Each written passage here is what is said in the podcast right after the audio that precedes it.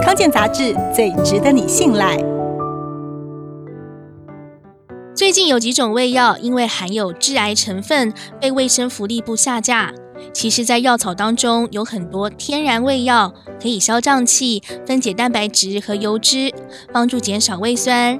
以下几种药草就可以泡成茶饮，保养肠胃。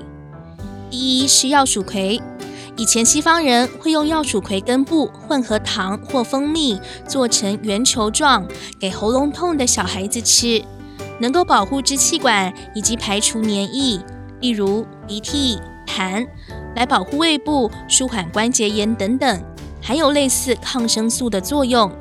使用上，药薯葵可以泡成茶汁，外用于皮肤痒的冲洗。同时，更是治疗拉肚子、便秘、支气管发炎、喉咙痛以及胃溃疡等的植物。建议有肠病毒、癌症治疗和溃疡的人，可以用中低温的开水冲泡，可以加速口腔及肠胃黏膜的复原。但切记不要用热水冲泡，否则会破坏它的成分。第二是洋甘菊，这是大人和小孩都合适的香药草。新鲜的洋甘菊带有苹果的香味，分成德国洋甘菊和罗马洋甘菊两种，效果差不多，是很温和的香药草。